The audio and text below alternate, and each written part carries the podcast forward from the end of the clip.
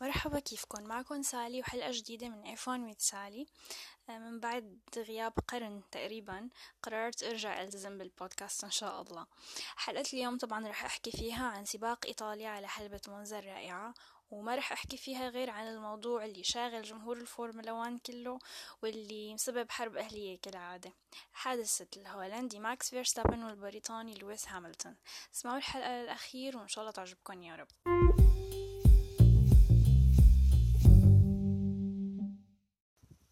بس قبل ما نروح على حادثة لويس وماكس بدنا نبارك لجمهور المكلارين طبعا على اليوم الرائع مبارح لهذا الفريق للشي اللي عمله لاندو نوريس دانيال ريكاردو.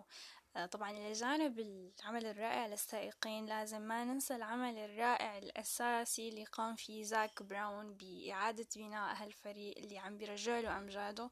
وإلى جانبه طبعا الرائع أندريا سايدل آه، بنتمنى نشوف الموسم الجاي بلكي مكلارن تكون عم عندها سيارة قادرة أنها تنافس على البطولة لأن في فرصة. طيب بنجي لحادثة ماكس ولويس. قبل ما بلش تذكروا إنه هاي رياضة لا تشدوا على أعصابكم كتير مشان سائقين. طبعا اللي متابعني على تويتر بيعرف شقد أنا مقتنعة إنها حادثة تسابق وكنت ضد أي حدا من السائقين يتعاقب.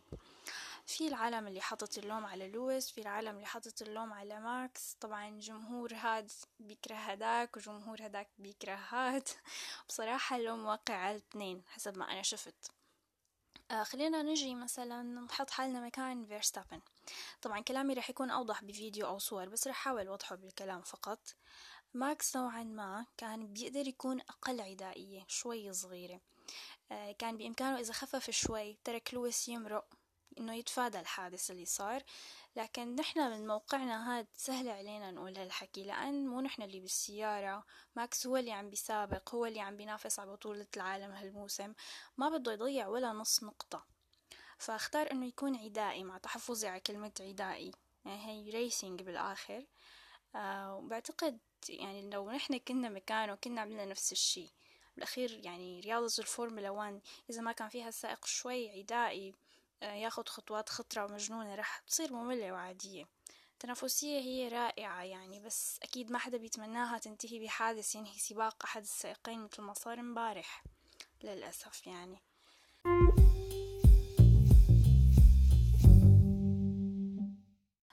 أما لويس فخطأه إنه كان أقل عدائية.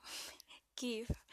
آه، إذا بتنتبهوا بأحد الصور أو وقت فيديو الحادث on board وقت كانوا راح يوصلوا المنعطف يعني قبله بشوي لويس كان متقدم شوي صغيرة على ماكس. يعني لو ضاغط أكتر عم بحكي عن لويس طبعا لو ضاغط أكتر وأجبر ماكس إنه يقطع برا الحلبة بعيد حتى عن ال sausage kerb يعني مثل ما عمل لوكلير مع بوتاس بلفة 33 إذا بدكم تروحوا تشوفوها ممكن كانوا تفادوا أي حادثة بهي الطريقة بفضل لويس آه بس ماكس تكونت عنده فكرة نوعا ما إنه رح يقدر يسبق لويس وياخد فرصة التجاوز بس للأسف لويس ضيق عليه شوي أكتر وطلع ماكس على ال sausage kerb وصار اللي صار. يعني بتمنى تكون وصلت فكرتي لأن عن جد صور وفيديو عم عاني شوي إني ما عم بعرف وصل الفكرة بصوت. بالنهاية سائقين تنافسيين عم ينافسوا على بطولة العالم. أكيد بهيك موقف ما رح يفكروا كيف يتفادوا كارثة. رح يفكروا كيف يتجاوزوا بعض يخطفوا نقاط بعض وأكيد ما رح يعزموا بعض على التجاوز. لهيك هي حادثة تسابق بس أنهت سباقهم هن الاثنين لهيك تمنيت لو إنه ولا سائق فيهم ياخد أي عقوبة لا لويس ولا ماكس. طبعا حلقة اليوم قصيرة. ما في شي تاني حابة احكيه آه، بالأيام الماضية ما نزلت حلقات لأن نوعا ما ما في سباقات. حسيت يعني بنعمل عنها حلقة. شفت رجعنا على سبا سباق سبا تم إلغائه. جينا على حلبة زاندفورت. يعني أصلا كانت شوي سباق عادي روتيني. إيه، بالأخير أكيد ماكس اللي كان حيفوز انبسطنا له. حلبة موزة قدمت لنا سباق حلو. سباق حلو بس سببت حرب بين المعجبين مثل أيام سيلفرستون. طيب لهون بكون قلت كل شي عندي بخصوص هالموضوع.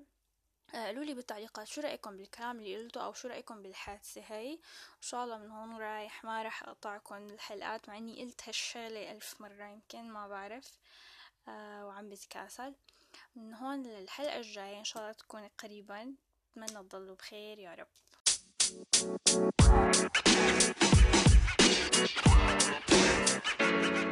man. You know, man.